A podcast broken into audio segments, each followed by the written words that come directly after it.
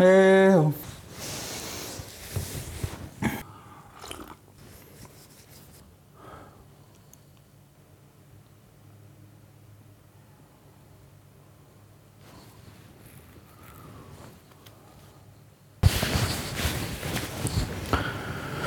Hei joo nuoriso ja hyvää kesän loppua kautta syksyn alkua.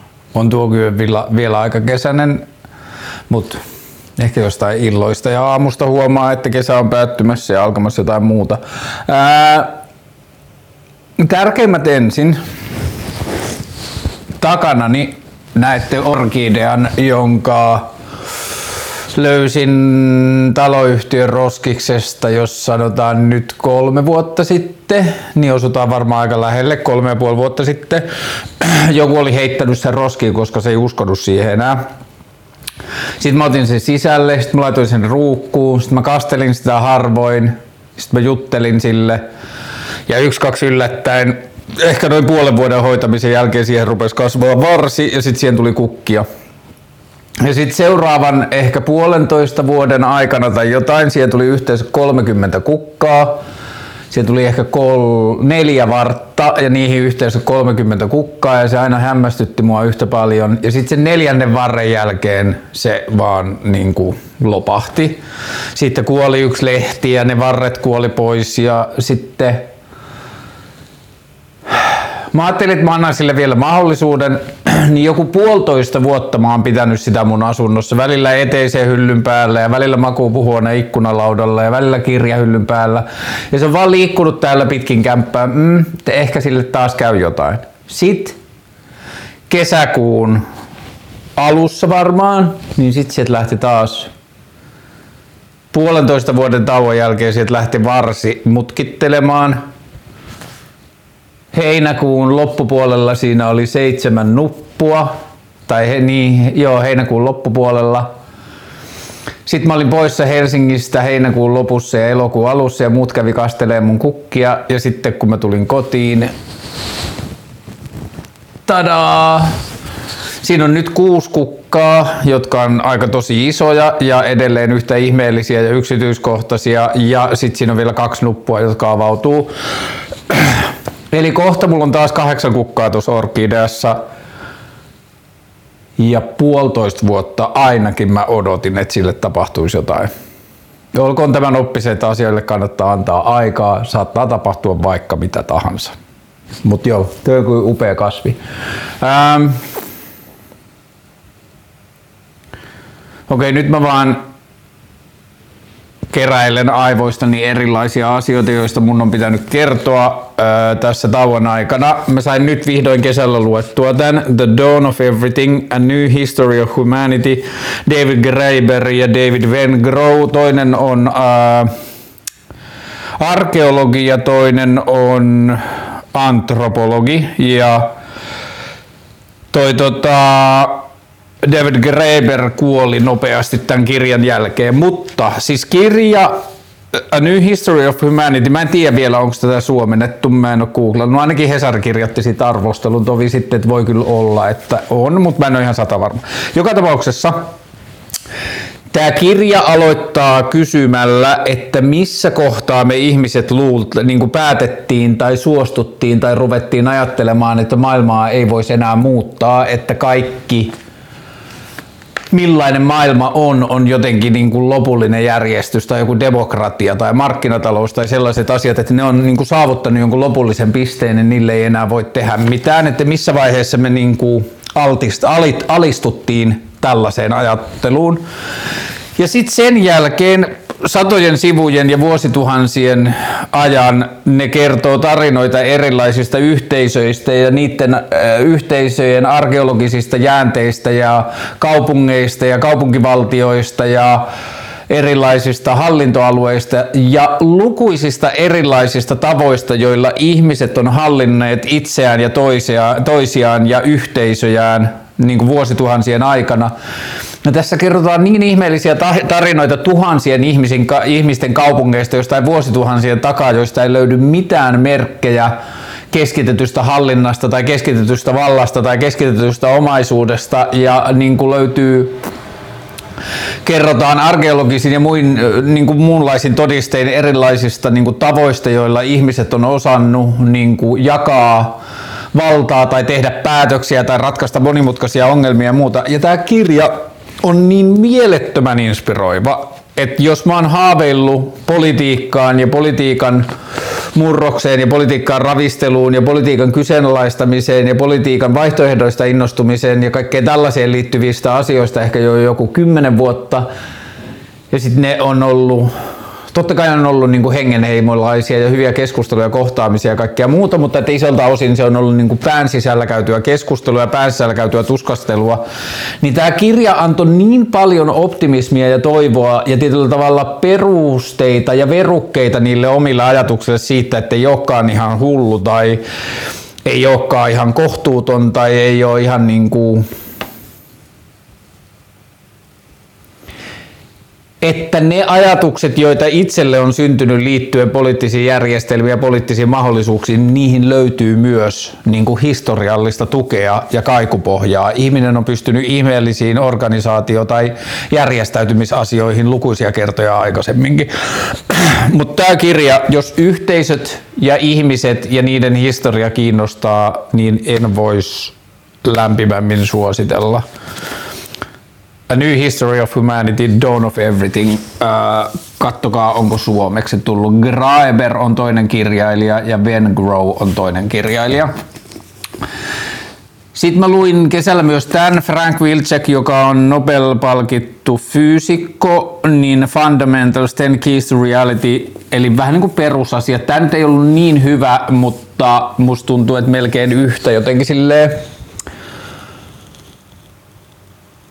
Tai toi ei ollut niin tajunnan räjäyttävä, mutta se oli niinku semmoinen perustavanlaatuinen. Se kävi niinku periaatteessa tärkeimmät seikat ja äh, fysiikallis, kemikaalis, matemaattiset tekijät, että mihin meidän todellisuus ja mihin meidän maailma perustuu ja niin kuin painovoimat ja atomit ja kvarkit ja protonit ja neutronit ja niin kuin siis semmoiset rakennuspalikat, mistä maailma on tehty, niin se oli vaan semmoinen niin kuin hyvä yhteenveto perusasioista.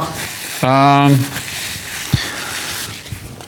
Sitten mä oon lukenut vähän Yrjö Kallisen elämänkertaa, joka on vielä kesken. Yrjö Kallinen oli pasifisti puolustusministerinä ja elänyt kaikin tavoin hurjan elämän ja oli viisas mies.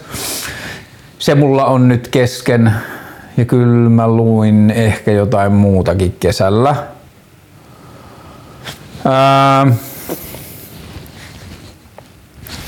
Sitten kesästä ää, oli hetki, jolloin mä luulin, että mä kuolen.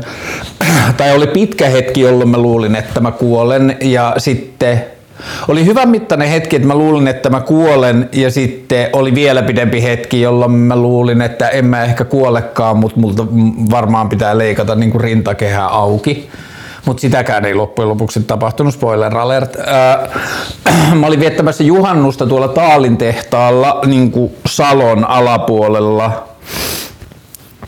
Merenranta-alueella on semmoinen pieni satamakylä tai semmoinen vanha teollisuuskylä kautta kunta kautta yhteisö, bla bla bla. Ja sitten Ystävillä on paikka siellä ja sitten siellä Taalintehtaan keskellä on sellainen pieni kalliolampi, jossa me oltiin uimassa ja sitten me hypittiin sieltä kallioilta veteen ja sitten me rantauduttiin ja sitten me tilattiin pizzaa ja oli kuuma ja oli niinku semmoinen pahteinen kesäpäivä. Ja sitten kun mä olin uinut sieltä kalliohyppelyiltä kohti sitä meidän niin kuin leiriä tai sitä paikkaa, missä me oltiin alkamassa syömään, niin mä olin huomannut siinä matkalla, että mulla tuntuu selässä joku outo kipu. Ja sitten mä ajattelin, kun se vähän niin kuin pehmeni siinä, kun käveli sitten kalliolla ja asettu siinä niin kuin leiriksi, ja sitten mä ajattelin, että, aa, että se, ehkä se meni ohi, ja sitten mä vähän niin kuin unohdin sen. Ja sitten vähän ajan päästä mulla alkoi tuntumaan niin kuin rintakehässä, tässä rintakehän vasemmalla puolella semmoista niin kuin ensin niin kuin selkeästi tuntuvaa kipua, mutta sitten pikkuhiljaa enemmän ja enemmän niin kuin puristavaa tai kiristävää kipua, joka alkoi niin kuin laajata koko rintaan. Sitten mä kuuntelin sitä vähän aikaa ja sitten mä sanoin mun ystäville, että hei, että nyt on vähän huono olo, että mä vähän istahan tähän laitaan. Sitten mä ista, niin menin puun alle varjoon istumaan. Sitten mä huomasin, että niin mun jalat rupes tuntuu oudolta ja mun kädestä rupesi mennä tuntoja. Ää, hengitys alkoi vähän vaikeutua ja sitten siinä vaiheessa, kun sit kädestä alkoi mennä tunto, niin sitten mä rupesin muistelemaan, että ai niin, että sehän oli yksi niin kuin sydänkohtauksen merkkejä. Toivottavasti nyt kukaan ei vaan kysy multa, että onko käsi turtunut ja sitten kohta joku kysyikin jo, että onko käsissä tunto tallella? Ja sitten mä sanoin, että, mm, että itse asiassa oikein ei, että käsistä alkanut tunto lähtemään ja niin kuin turtuu. Ja sitten Muiden kannustuksesta mä soitin terveysneuvontaan ja sitten mä kerroin, että, moi, että, niin kuin, että mä oon nelikymppinen ihminen ja kuuma päivä ja bla bla bla ja en ole juonut alkoholia ja nyt alkoi puristamaan rinnasta ja sitten alkoi tällaisia tällaisia oireita ja sitten mä selitin vähän aikaa, että minkälainen olo ja sitten se sanoi, että hmm, että nyt tämä kuulostaa niin niin kuin paljon sydänkohtaukselta, että on parempi, että tilaat ambulanssia ja lähdet sairaalaan näyttämään. Ja sitten me oltiin siellä taalitehtaalla ja kiimmitö, mikä se on? Kohta mä muistan. Kemion saari, niin siellä oli lähemmät ambulanssit ja sitten Mua lähdettiin autolla viemään ambulanssia vastaan ja se kipu niin kuin voimistui ja voimistui koko ajan ja tuntui, että mun niin kuin rintakehän ympärillä oli laitettu paksu rautalanka, jota vaan kiristettiin koko ajan kireämmälle ja kireämmälle. Mun henki alkoi salpautua, sydämenlyönnit rupesi tuntuu tosi oudolta, jalat ei oikein enää kantanut, kun oli niin kovat kivut ja se käsi oli jotenkin ihan menetetty bla bla. Sitten mä lähdettiin ajan sitä niin kuin taksia vastaan ja siinä matkalla mua ajoi mun ystävä, jolla on niinku vähän silleen niinku terveydenhuoltoalan tai terveyteen ja niinku lukuihin ja mittauksiin ja tutkimukseen ja tällaiseen niin kuin liittyvä työ, mutta että on ollut paljon terveydenhuollon kanssa tekemisissä ja sitten se rauhoitteli mua, että hmm, et vaikka se olisi sydänkohtaus, niin siihen on niinku tunteja aikaa, että kun se menee vakavaksi, että älä huoli. Ja sitten mä kerkesin siinä matkalla miettiä sitä, kuinka multa pitää leikata rintalasta auki ja kaikkea. Ja sitten Mä en tiedä, onko mua koskaan sattunut niin paljon. Ja sitten kun me saatiin, niin kuin tör, ää, ajettiin vastaan sitten se ambulanssin kanssa ja sitten ajettiin tienlaitaa, bla, bla ambulanssi tuli siihen, niin sitten siinä vaiheessa ne kivut oli jo niin kovat, että mä niin just ja just sain käveltyä itseni sieltä meidän autosta sinne ambulanssiin. No, ambulanssi sitten multa laitettiin mittareihin ja tutkittiin ja otettiin EKG-käyrät ja muuta. Ja sitten nopeasti siitä EKG-käyrästä ne ambulanssikuskit pysty toteamaan, että happi kulkee. Et sydänkohta kohtaukseenhan liittyy se, että keho ei saa verta tai niin kuin, että se, ei ver, happea, että se veren mukana ei happi kulje, niin ne pystyy nopeasti toteamaan, että se ei ole ainakaan sydänkohtaus niin kuin vaarallisimmassa mielessään, koska happi kulkee. Mutta samaan aikaan huomas, tai niin jäi vähän niin kuin jotenkin epäluuloiseksi, kun ne sanoi, että, niin kuin, että lisälyöntejä on kyllä aika paljon ja sitten tämä niin kuin sydämen rytmi on aika epävakaa. Ja mä olin epäillyt jotenkin vähän aikaisemminkin, että mulla on vähän jotenkin hassusti lyövä sydän. No joka tapauksessa sitten sinne niin kuin sairaalaan asti, mitähän siinä olisi ehkä tuntia ajettu tai jotain, niin sinne asti oli vähän semmoinen pieni epätietoisuus, että mistä on kysymys. Ja sitten sairaalassa otettiin uudet EKG ja verikokeet ja kaikki muut. Ja sitten aikani odoteltua mä sain sitten lääkärin kertomaan, että hei, että, niin kuin, että ei oikein täysin tiedetä mikä tämä on, mutta sydänkohtaus se ei ole. Ja sitten siellä ambulanssissa annetut kipulääkkeet oli ruvennut helpottamaan ja long story short, myöhemmissä tutkimuksissa selvisi, että mulla oli selkärangasta jossain niiden uimahyppyjen lomassa luultavasti. Mä oon hypännyt elämässäni varmaan 10 000 kertaa pää edellä veteen ja se niin kuin, tuossa tehnyt kalliohypyt ei tuntunut mitenkään erilaiselta. Mutta luultavasti mä oon tullut vaan jotenkin huonossa asennossa ja joku on niksahtanut ja sitten selkärangan johonkin pikkuluiden väliin on jäänyt semmonen ää, hermo, joka kiertää täältä takaa selkärangasta kyl- kyljen kautta niin tuohon sydämen lähelle. Ja sitten kun se hermo jumahtaa, niin sitten siellä alkaa asiat, jotka tuntuu ihan sydänkohtaukselta. Ja se on yksi yleisimmistä syistä, miksi ihmiset sydänkohtauksen vuoksi menevät sairaalaan. Ja loppujen lopuksi mitään vakavaa ei tapahtunut. Mulla oli ehkä kaksi viikkoa vielä sen jälkeen selän kanssa ongelmia. Mä kävin jossain niksautteella laittaa sitä kuntoon ja niin kuin piti vähän palata silleen rauhallisesti. Mutta kerkes kyllä säikähtää toden teolla. Että ne niin kuin, pelottavinta oli varmaan se, että kun, keuhkon toi, tai niin kuin kehon toiminnasta katsoisi semmoinen loogisuus, että se ei ollut niin kuin enää millään tavalla omassa hallussa ja siihen ei pystynyt vaikuttamaan ja siihen ei niin kuin, oli asioita, jotka ei ollut enää omissa käsissä ja niin kuin omassa hallussa ja se oli tosi outoa ja pelottavaa ja kuumottavaa.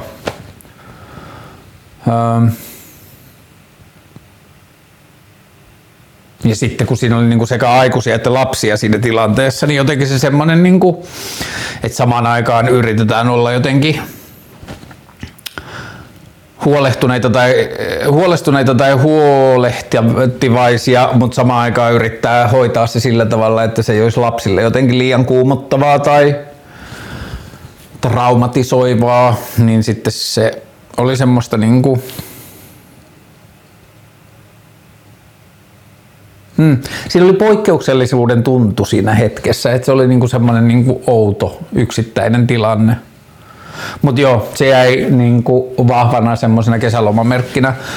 Sitten muuten kesälomalla mä olin viikon Göteborgissa niin kuin vaan selle kaupungit, jotka kiinnostaa, mennäänkö Göteborgiin, niin mä olin rakkausihmisen kanssa Göteborgissa viikon. Sitten mä olin mun lasten kanssa mun vanhempien luona Torniossa.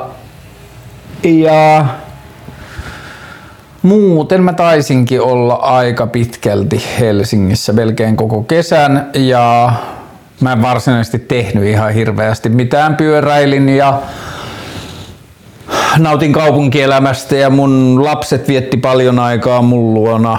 Ja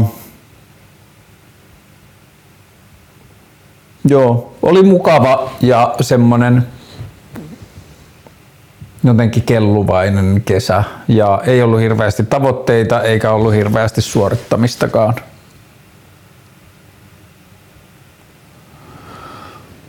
Joo, siinä varmaan sellaiset niin kuin pääkuulumiset. Ja sitten viime torstaina pitkällisten keskustelujen ja bla bla bla, puheluiden ja puhelun haastatteluiden ja kahvikuppien ja ihmisten tapaamisen ja ihmisten kanssa keskustelujen jälkeen viime torstaina sain sitten puhelun Helsingin vasemmiston tai vasemmiston Helsingin piiriltä, joka pitkä ja monivaiheisen puhelun loppupuolella esitettiin kysymys, haluaisitko asettua ehdolle eduskuntavaaleihin vasemmiston riveistä.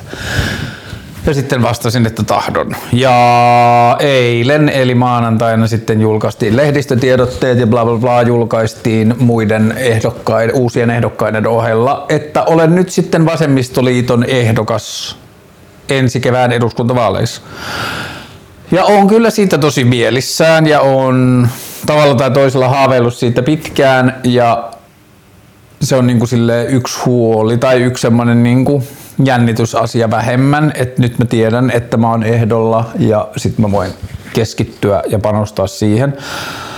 Mennään näihin kysymyksiin niin, että mä käyn tästä nämä vaaleihin liittyvät kysymykset ensin, kun sellaisia oli. Ja sitten, mm, mä en tiedä pitääkö mun tehdä tähän hirveästi disclaimeria, mutta mä ymmärrän sen, että kaikkia keskusteluohjelman ystäviä ei kiinnosta välttämättä vaalit ja vaaleihin liittyvä sisältö että munkin suhde poliittiseen järjestelmään on ollut isoja aikoja niin silleen turhautunut ja välinpitämätön, että mä en ole vaan halunnut kuulla politiikkaan liittyvistä asioista. Ja mä mietin sitten, että yritänkö mä jatkossa pitää vaalisisällöt jotenkin omissa tiedostoissaan, että ihmiset vois helpommin tehdä sen valinnan, että altistaako ne itseään vaalisisällöille vai ei. Mun pitää miettiä tätä asiaa. Sitä ei varmaan ehkä täysin pysty välttämään, että niin kuin keskusteluohjelmaan vuotaa myös välillä Karle Hurtikin vaalisisältöjä.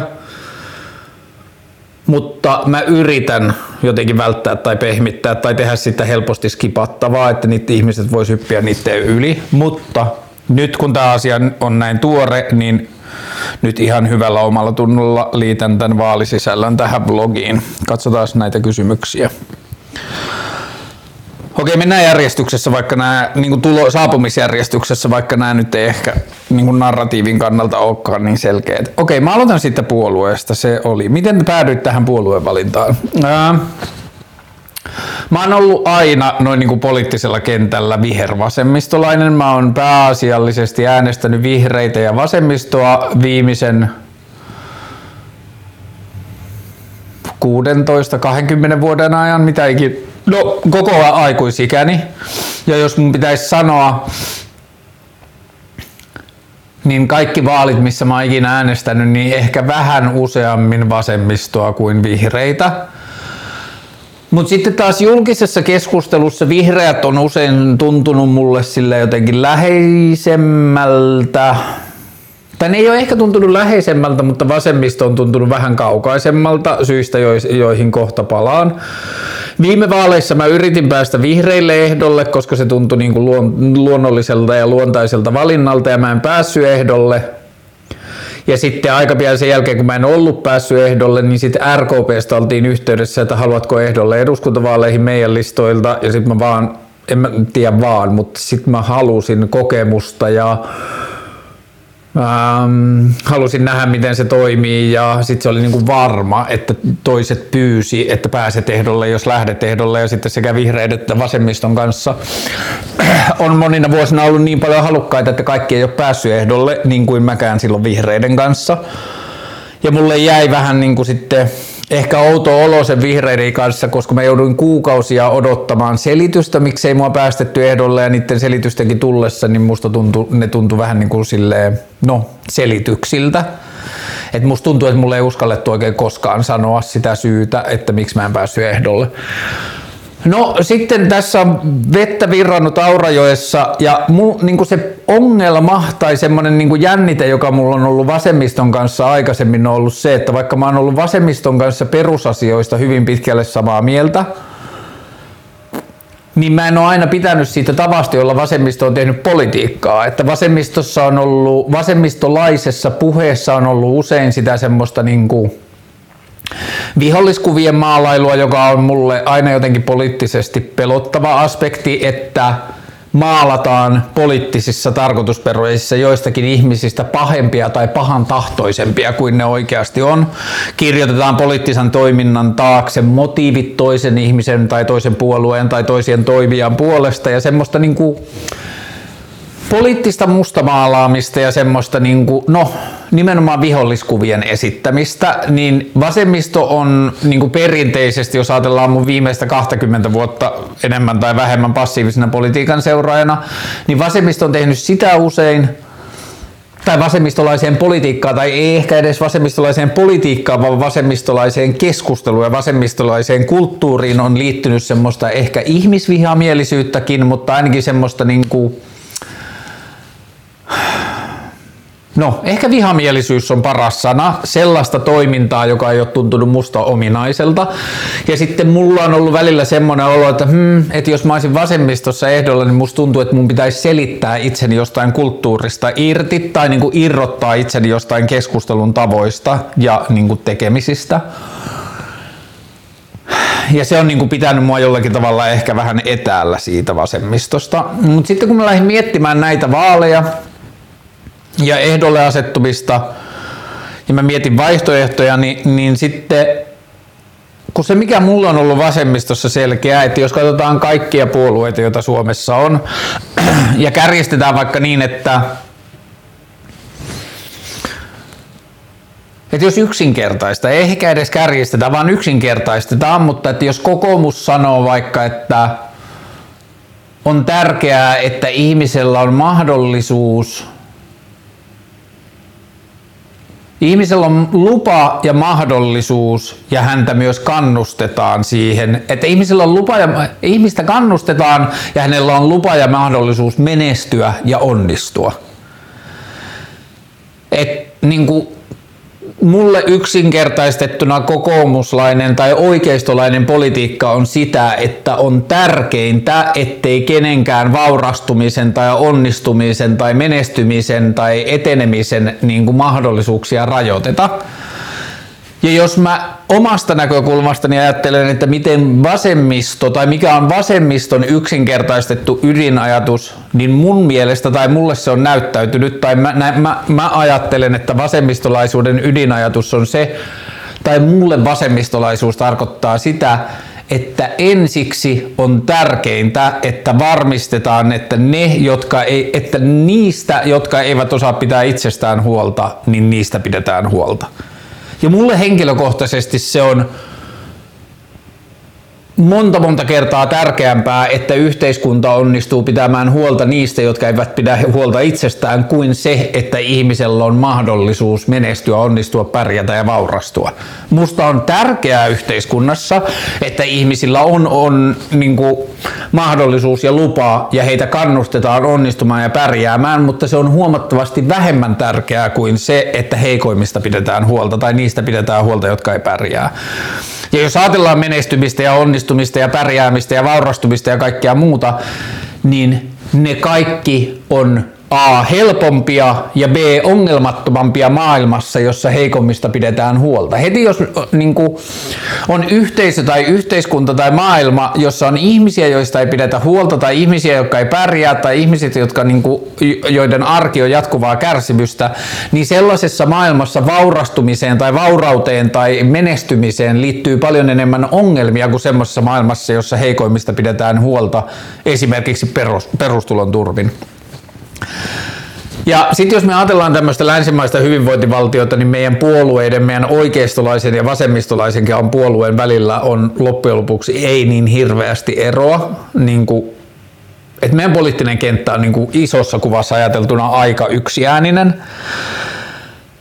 Niin siinä yksiäänisyydessä, jos pitää löytää jotakin eroja, niin musta tuntuu niin kuin tänä vuonna tai nyt musta tuntuu myös siltä, että vasemmistoon kuuluminen sentään sanoo jotain.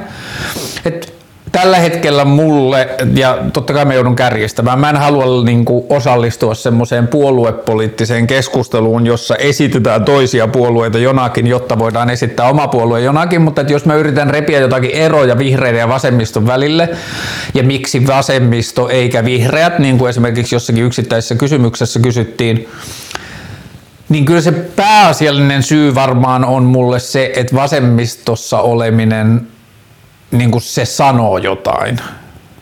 Että se ottaa kantaa jollakin tavalla. Vasemmistossa ehdolla oleminen saattaa suututtaa jonkun ihmisen tai saattaa, niin kuin, joku saattaa suivaantua siitä, mitä niin kuin vihreissä oleminen juuri enää niin kuin ei ehkä enää tee. Et jos ajatellaan vaikka niin, että musta tuntuu, että vasemmistopuolue on, tai vasemmisto on tilanteessa, jossa se voi olla uskottavasti vihreä, mutta mä en ole ihan varma, voiko vihreä tällä hetkellä olla uskottavasti vasemmistolainen. Et vihreistä on tullut, tai vihreät on tällä hetkellä musta, niin kuin, että ne näyttäytyy vähän semmoisena niin kuin, jotenkin semmoisena niin turvallisena ja kädenlämpöisenä, että niissä, on, niin kuin, että niissä ei jotenkin ole semmoista kansalaistottelemattomuuden henkeä tällä hetkellä, mistä kaikki vihreiden osalta lähti ja niin edelleen.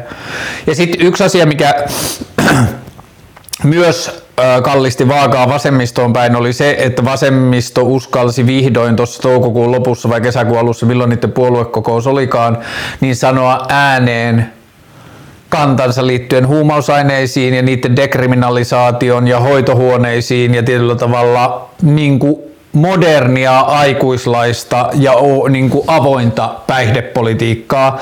Et vihreätkin on ollut niin varovaisena jotenkin sen kanssa, että ne ei ole niin kuin uskaltanut sanoa mitään, niin se tuntuu jotenkin tosi raikkaalta, että vasemmisto sanoo edes jotain ääneen, kun se poliittinen keskustelu on ollut niin kuollutta noista asioista, niin sit se oli yksi niin kuin viimeisiä jotenkin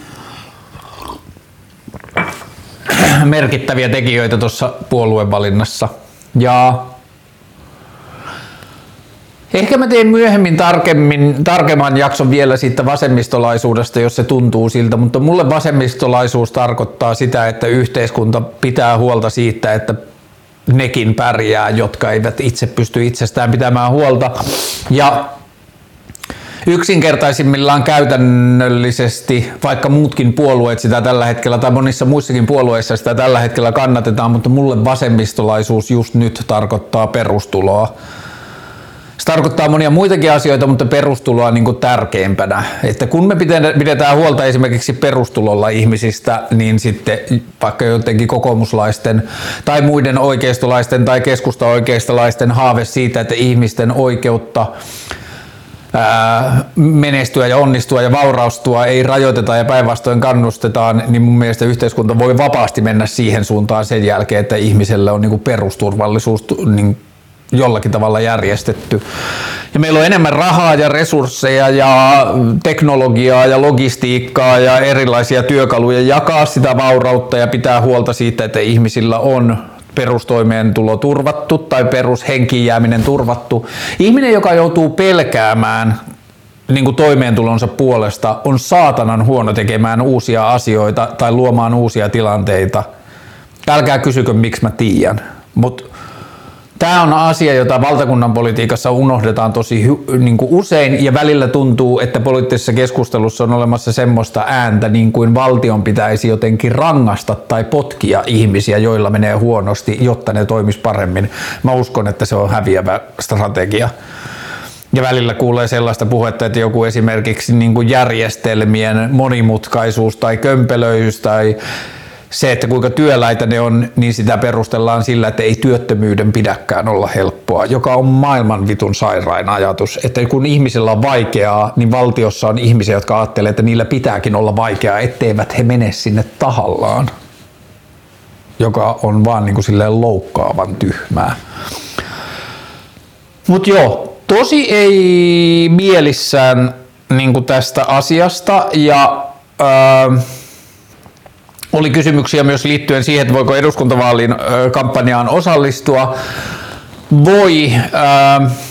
Mä sanoisin, että tässä vaiheessa ehkä helpoin tapa on lähettää mulle Insta DM tai jos sulla on mun puhelinnumero, niin lähettää mulle viesti ja sitten mä alan tekee jotain vaalityöryhmä WhatsApp-ryhmää ja sitten aletaan miettiä, mitä se osallistuminen voi tarkoittaa Tota, ja sit jos on pääkaupunkiseudulla oleva nuori ihminen tai vanha ihminen, ihan sama, mutta innostuneen kaltainen ihminen, jota kiinnostaa poliittinen toiminta, tietää mistä poliittisessa toiminnassa on jossakin määrin kysymys, on ehkä osallistunut johonkin kampanjaan, on tehnyt tuottajan duunia, ymmärtää mitä tuottajan duuni on, plus on oma-aloitteinen ihminen keksimään ja toteuttamaan asioita ja tekemään juttuja ja keräämään aineistosta asioita, joita voi nostaa ja tarkkailee maailmaa ja kiinnostaa keskustelut ja kaikki sellainen, niin kirjoita kirje tai laita viesti, jos kiinnostaa vaalipäällikön tehtävä, koska sellainen on nyt auki.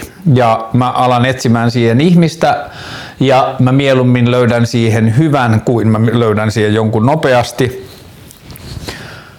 mutta jos tällainen voisi ehkä kiinnostaa ja koet olevasi ehdottomasti oma-aloitteinen ihminen, joka tekee asioita ennen kuin niitä kerätään sulta pyytää, ja sua kiinnostaa oppia poliittisesta järjestelmästä ja sua kiinnostaa tukea vasemmiston mm, pärjäämistä vaaleissa ja sua kiinnostaa tukea mun pärjäämistä vaaleissa, niin ole yhteydessä, niin keskustellaan. Mitä asioita aiot ajaa eduskunnassa eteenpäin, jos sinne päästään? Jos mun pitäisi valita yksi asia, niin sitten mä sanoisin, että haluan ajaa eteenpäin keskustelua, joka ei liity päivän politiikkaan, että keskustelua, joka liittyy tulevaisuuteen ja niin tulevaisuuteen havahtumiseen tai siihen, että esimerkiksi mikä on meidän markkinatalouden tai kapitalismin tulevaisuus, jos kaikki mitä me uskotaan ilmastonmuutoksen vääjäämättömyydestä pitää paikkaansa, tai mikä on meidän suhde demokratian tai puoluepolitiikan tai suomalaisen puoluepolitiikan tulevaisuuteen, jos me tarkkaillaan esimerkiksi amerikkalaista poliittista järjestelmää tai monien eurooppalaisten maiden poliittista järjestelmää niin tarkkaillaan viimeistä sata vuotta, niin uskotaanko me, että meidän nykyinen järjestelmä on paras mahdollinen järjestelmä myös seuraavat sata vuotta? Tai jos me ajatellaan, että meidän suhde esimerkiksi päihteisiin tai päihdeongelmaisiin on tällä hetkellä rakentava tai hyvä tai inhimillinen tai sosiaalisesti oivaltava, niin milt, miten me ajatellaan, että tämä meidän niin kuin tämänhetkinen suhtautuminen ratkaisee ongelmia seuraavan 50 tai 100 vuoden päästä vai pitäisikö sitä tarkistaa? Tai meidän maanpuolustusstrategiat, että uskotaanko me, että meille paras maanpuolustuksellinen strategia on ostaa tietyllä tavalla lainausmerkeissä väkivaltaisia pelotteita tai sotateollisuuteen liittyviä pelotteita, että onko meidän paras mahdollinen maanpuolustuksellinen strategia se, että me yritetään olla mahdollisimman pelottavan näköinen siili niin kuin käyttämällä 10 miljardia johonkin hävittäjäkoneisiin, vai että jos me mietitään meidän seuraavaa 100 vuotta tai 50 tai 20 tai 15 tai 5 vuotta, niin olisiko meidän parempi et mitä tarkoittaisi esimerkiksi 10 tai 5 tai 2 tai 1 miljardia käytettynä siihen, että me näytetään ja tunnutaan ja ollaan niin kuin rauhaan pyrkivä valtio, ei uhkaan pyrkivä valtio, vaan minkälaista olisi pasifistinen maan, maanpuolustus 2020-luvulla mitä esimerkiksi tarkoittaa maanpuolustuksen työvälineet tai aseet tai keinot, joiden tehtävä on estää vihollisen hyökkäys ilman, että siitä syntyy henkilöuhreja. Et minkälaisia keinoja meillä on jumiuttaa vihollisen järjestelmiä tai aiheuttaa vaikka digitaalista haittaa tai jotain muuta sellaista, jossa me ei niin päädyttäisi tappamaan ketään. Et isossa kuvassa mitä mä aion tai haluan ajaa eduskunnassa eteenpäin, jos mä pääsen sinne, niin uusia tapoja keskustella asioista, että me ei oltaisi niin vankina, sen niin kuin päivän poliittisen keskustelun vankina, että eduskuntaan löytyisi, koska eduskunta on tällä hetkellä se paikka, missä meidän pitää suunnitella meidän tulevaisuutta, niin mä haluaisin ajaa tai aion, aion ajaa eteenpäin sitä, että me löydetään uusia tapoja keskustella ja suunnitella meidän tulevaisuutta. Kannabiksen vai kaikkien huumeiden kerralla dekriminalisoiminen? Öö, kyllä tavoite pitää olla kuitenkin kaikkien huumeiden dekriminalisoiminen, koska toistaiseksi ei ole tullut mitään, ei ole näyttää hyviä tuloksia huumeista rangaistavuudesta. Että se, että rankaistaan ihmisiä, joilla on ongelmia päihteiden kanssa, niin siitä ei ole niin kuin, olemassa hyviä tuloksia ja se on ajatuksena kestämätön ja se on niin kuin, moraalisesti epävakaalla pohjalla, että osa ihmisistä päättää, että heillä on lupa oikeus rankaista muita ihmisiä, joilla on ongelma jonkun asian kanssa. Se on niin täysin niin kuin, käsittämätön konsepti. Mutta niin kuin, ehkä täytyy jotenkin tai ei välttämättä täydy, ja varsinkaan jos me saataisiin nuoria niin kuin hallintoon paljon kerralla, niin sitten ei varsinkaan täytyisi, mutta nykytilanteessa tässä on tämä kannabiksen vai kaikkien huumeiden kerralla dekriminalisoiminen. Jos multa kysytään, niin kaikkien huumeiden kerralla dekriminalisoiminen ja valvontaan saattaminen, että niin kuin otetaan kaikki huumekauppa valtion hallintoon about lopetetaan järjestäytynyt rikollisuus vielä, kun tuodaan seksityö niin kuin valvonnan piiriin, mutta et varsinkin kovat huumeet ja niin kuin sellaiset niin kuin eniten kuolemia aiheuttavat, yliannostuskuolemia aiheuttavat huumeet, niin ne niin kuin silleen psykologien ja psykiatrien ja terveysammattilaisten niin kuin lukkojen taakse, että ihminen käy tapaamassa ihmisen ja kertoo elämästään ja käytöstään ja bla bla bla. Et siinä on semmoinen niin valvonnan ketju ja sitten jotkut niin kuin toksikologisesti harmittomammat huumeet sitten niin kuin alkon kaltaiseen myyntiin, mutta mutta ehkä voi olla keskustelun kannalta helpompaa, että puhutaan alkuun kannabiksen dekriminalisoimisesta ja sitten kun saadaan sitä kautta esitettyä ne pointit, mitä siihen liittyy, niin sitten sitä kautta eteenpäin ehkä. Ää, miksi vasemmistoliitto? Ää, hetki. Kannabiksen rooli kampanjassa, olisiko hyvä kärkiteema erottua? Ei. Mä ajattelin, että kannabiksen stigma on kuitenkin niin iso, ettei sitä kyllä kannata missään tapauksessa kärkiteemaa tehdä. Tai en mä tiedä kannattaako, mutta en mä halua tehdä. Ja musta tuntuu, että jos kohta 80 000 ihmistä on katsonut mun kannabisjakson YouTubesta, niin ehkä mä oon puhunut siitä ihan tarpeeksi. Että ehkä ihmiset tietää, mitä mieltä mä oon kannabiksesta tai päihteistä niin kuin suunnilleen ja en mä kuitenkaan, mun mielestä on niin paljon tärkeämpiäkin asioita suomalaisessa politiikassa kuin kannabis ja suhde siihen. Kannabis tai päihteiden suhde siihen on mun mielestä siksi tosi tärkeä, ei sen asian takia, vaan siksi, että se on erinomainen esimerkki siitä, että mikä meidän niin kuin jotenkin poliittisessa tai yhteiskunnallisessa tai jossain moraalisessa oikeudenmukaisuuskeskustelussa on mennyt pieleen. Että me ajatellaan, että yhteiskunnalla on joku oikeus kieltää aikuisilta ihmisiltä omaan kehoon liittyviä asioita. Se on mulle käsittämätön konsepti. Ja siksi mä ajattelen, että kannabikseen liittyvä keskustelu on tärkeää, ei sen kannabiksen takia, vaan yhteiskunnan ja yksilön välisen suhteen ja niin kuin yksilön vapauden ja niin kuin sellaisten asioiden.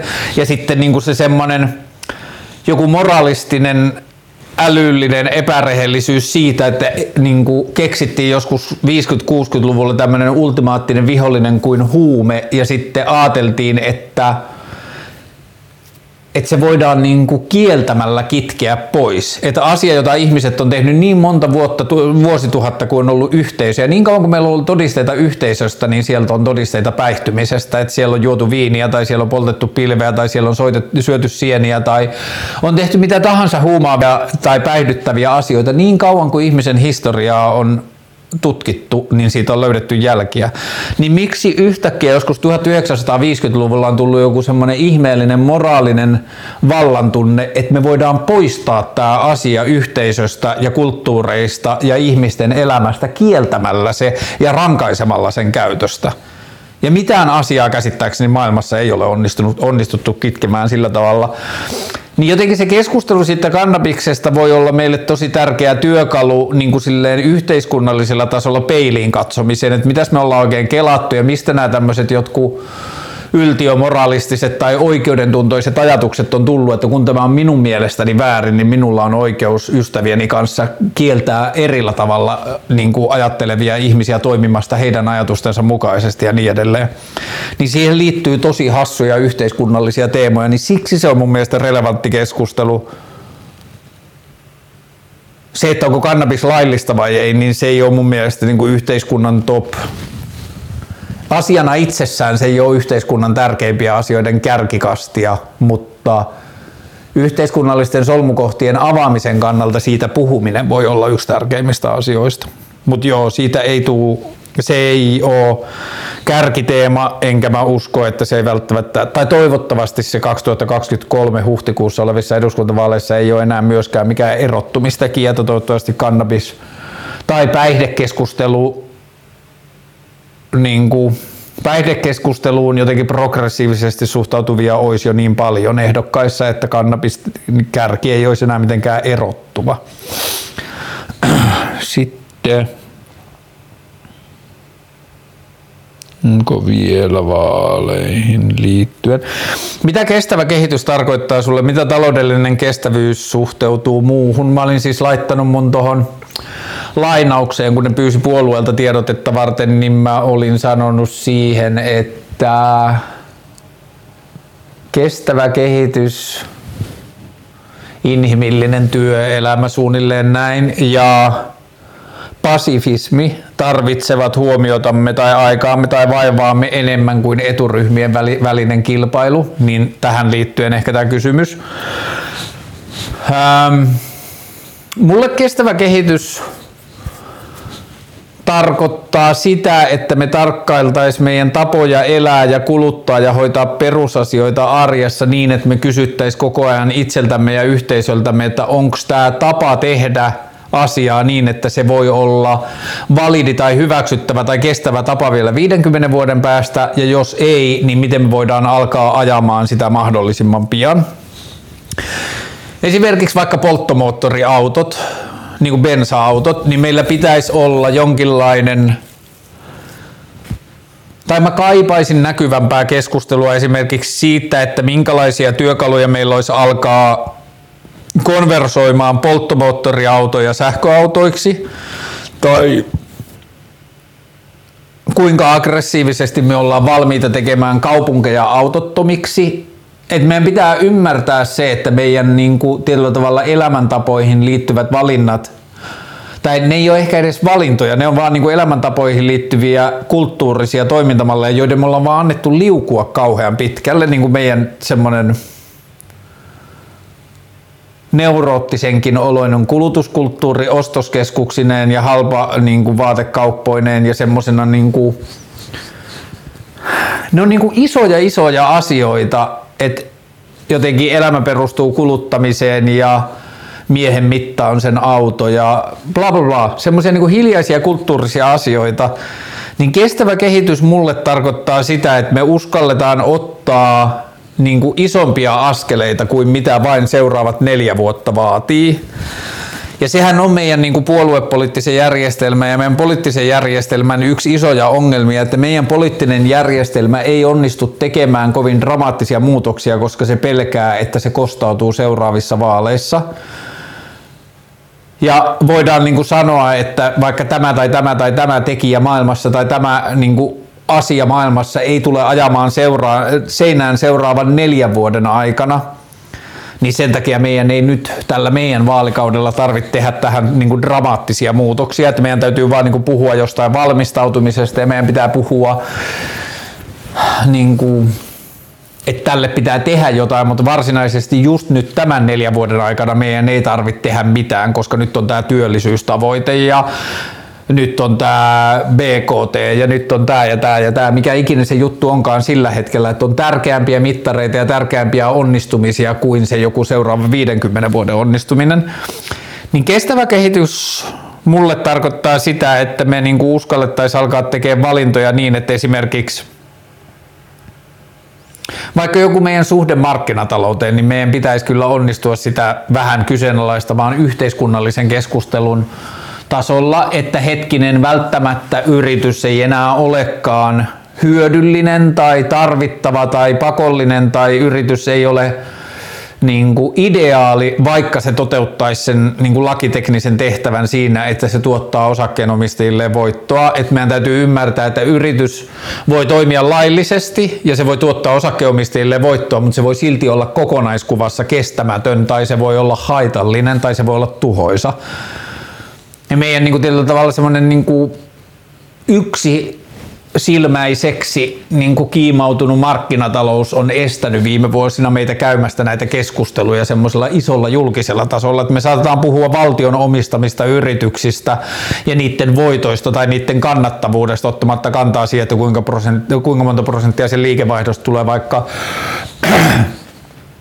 fossiilisista polttoaineista tai jostain muusta pitkällä aikavälillä kestämättömästä liiketalouden muodosta. Ja sellaista niin kuin raadollisempaa keskustelua noihin liittyen toi kestävä kehitys tarkoittaa mulle. Ja taloudellinen kestävyys, Yhteiskunnastahan puuttuu vähän sellainen kyky ajatella niin kuin notkoja, että me ollaan menty siihen jatkuvan, jatkuvan kasvun kiimaan ja sitten jos me katsotaan vaikka tulevaa vuotta ja sitten me ajatellaan, että tulevan vuoden aikana tai tulevan vuoden lopussa meillä tulee olemaan taloudellisesti pienempi tilanne kuin mikä meillä on nyt, niin meidän niin kuin prosessit menee solmuun. Me ei osata, osata ajatella pitkiä ajanjaksoja, vaikka niin kuin sanotaan valtiontalous mittareilla. Että jos me tiedetään samaan aikaan, että meillä on hirveästi liiketaloutta ja BKT liittyviä asioita, joista meidän pitää päästä eroon tulevina vuosikymmeninä, niin meille me niin kuvitellaan tai me kerrotaan itsellemme semmoista illuusiota, että me voitaisiin jotenkin kasvattaa ne uudet liiketalouden muodot niin, että ennen kuin ne vanhat rupeaa laskemaan, niin meillä on jo korvaava liiketoiminta. Mutta eihän maailma toimi sillä tavalla. Maailma korvaa isoja liikkeitä tai isoja tekemisen tapoja vasta sitten, kun se vanha on poistunut. Niin vasta sitten tulee niin kuin todellinen tarve. Että jos meillä on kivihiiltä poltettavaksi Helsingissä niin niin kauan kuin meillä on, niin meillä ei ole pakkoa tehdä mitään uutta. Ja sitten se jää niin kuin semmoiseen poliittiseen, niin kuin, poliittisen tahdon varaan, että kuinka paljon sitä halutaan tehdä nyt, kun ei ole pakko. Ja mä en usko, että me tullaan pääsemään niin kuin meidän kestävän kehityksen tai minkä tahansa järkevän toiminnan tavoitteissa eteenpäin, jos ei me sisäistetä sekä yrityksiin että valtionhallintoista ajatusta, että se saattaa vaatia notkoja. Et meidän pitää mennä niin kuin, meidän pitää tehdä niin kuin tietoisia tai niin, tietoisia ja tiedostettuja niin kuin tavalla liiketalouden laskuja eri niin kuin alueilla tai varsinkin valtionhallinnon tasolla, ajaa ulos haitallisia, niin kuin ajaa alas haitallisia toimintamalleja ja pystyttää uusia tilalle, niin siellä tulee niin kuin ta- tapahtumaan notkahduksia. Ja että se kestävä kehitys ei ole vaan niin kuin sellainen asia, jota voidaan tehdä sille poistetaan hedelmäpussit kassoilta tyyppisesti, että niin kuin, et sitä, et jos meillä on samaan aikaan tämä niinku kulutus ja jatka, jatkuvan kasvun kiima, niin se on ihan sama kuinka paljon me poistetaan hedelmäpusseja, meidän niinku haitallisuus silti kasvaa. Et se vaatii paljon radikaalimpia tekoja. Ja vanha kunnon on parempi olla proaktiivinen kuin reaktiivinen. Meidän politiikka on ihan tosi paljon sitä, että kunnes joku mittari näyttää persettä, niin sitten vasta toimitaan. Sen sijaan, että me tiedettäisiin, että hei, että toi mittari tulee, on koko ajan haitallinen ja muuttuu vaan haitallisemmaksi. Tehdään jotain sille ennen kuin on pakko. Ähm.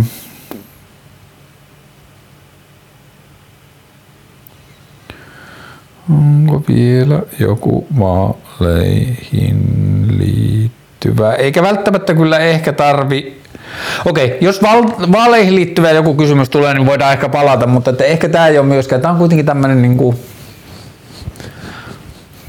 vähän tämmöinen kesältä paluu asia, mutta tämä vaali nyt on iso juttu. Mutta näistä vaaleista nyt tulee varmaan puhuttua ja touhuttua enemmän jatkossa vielä, niin ehkä nyt ei tarvi yrittää käydä kaikkea. Ää, näinkö sut Flowssa Flown paras akti, bla bla bla, flow, flow, flow. Ää, hyvinkin saatoit nähdä minut Flowssa, en tiedä näitkö vai mutta saatoin nähdä. Olin kyllä siellä kaikkina kolmena päivänä. Olin perjantaina töissä, olin päälavan isäntänä, mutta mä aikaisemmista, aikaisemmista kokemuksista, kun mä oon tehnyt Flowssa töitä, niin tiedän, että suurin osa bändeistä ei ehkä edes halua, että niitä juonnetaan sisään, niin sitten se juontajan pesti on pääasiassa sellainen, että venataan passissa, että jos tulee joku ukkonen tai jotain muuta, että pitää saada välitettyä nopeasti väelle tietoa jostain, niin sitten mä olin vähän niin kuin päivystämässä siellä lavan takana tai lähialueella ja sitten kävin juontamassa jotain bändejä sisään ja saattelemassa ihmiset kotimatkalle illalle ja niin edelleen, joka oli ihan hauskaa. Tykkään tuollaisten niin kuin isojen sähinöiden kulisseista, kun sieltä niin kuin jotenkin näkee sen toisen puolen asioista. Ja sitten lauantain ja sunnuntain olin ihan vaan festivaalivieraana ja oli kyllä kivaa. Tai siis, mitenkään mä sanoisin, oli siisti nähdä ihmisiä. Huomas kyllä, että oli joku sellainen sosiaalinen käsijarru myös, että ei ollut myöskään mikään kiima silleen juosta ja etsiä ihmisiä kohdattavaksi, vaan oli siisti niin kuin tuijottaa ihmisiä ja nähdä paljon ihmisiä samaan aikaan ja vaan tarkkailla.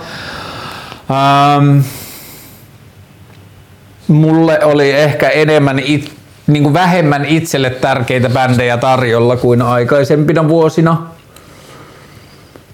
Hmm.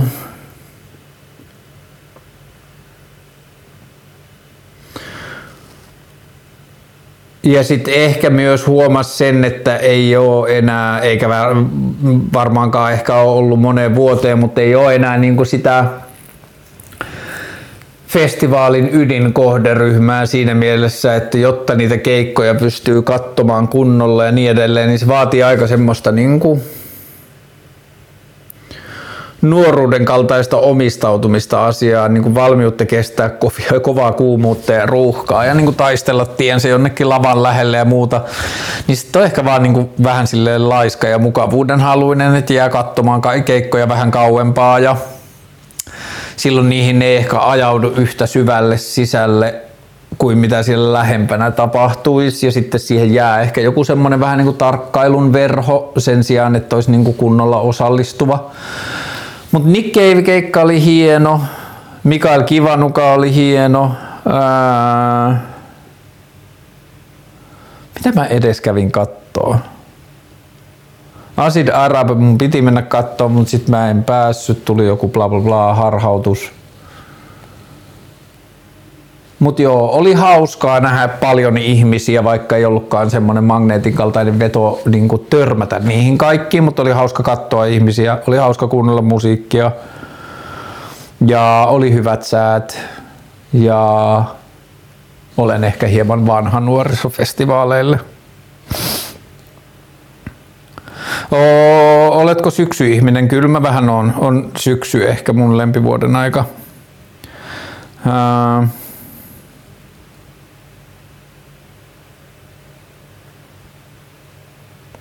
Andrew Tate. Mun piti googlata se ja sitten mä tajusin, että mä olin lukenut siitä jostain Ylellä tai Hesarilla oli ollut joku juttu ja varmaan joku internetissä korjaa, jos mä oon väärässä, mutta mun käsityksen mukaan tämä Andrew Tate on hahmo, joka on tehnyt itselleen niin TikTok-universumin tai tehnyt itsestään TikTok-hahmon, jossa hän on niin äärettömän naisvihamielinen ja misogynistinen ja niin kuin naisväkivallalla fantasioiva ja raiskauksia puolustava ja niin kuin siis semmoinen niin kuin ihmispersereikä niin kuin tavalla karikatyyri.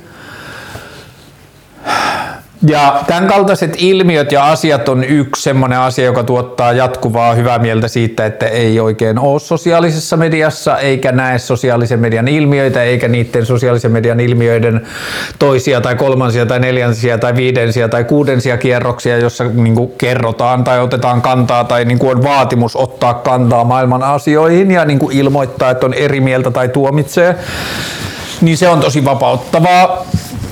Ää, tällaisen kaltaiset ihmiset, niin musta tuntuu, että se backlash antaa monesti niille paljon enemmän huomiota kuin ne ansaitsis tai mikä olisi tarpeellista.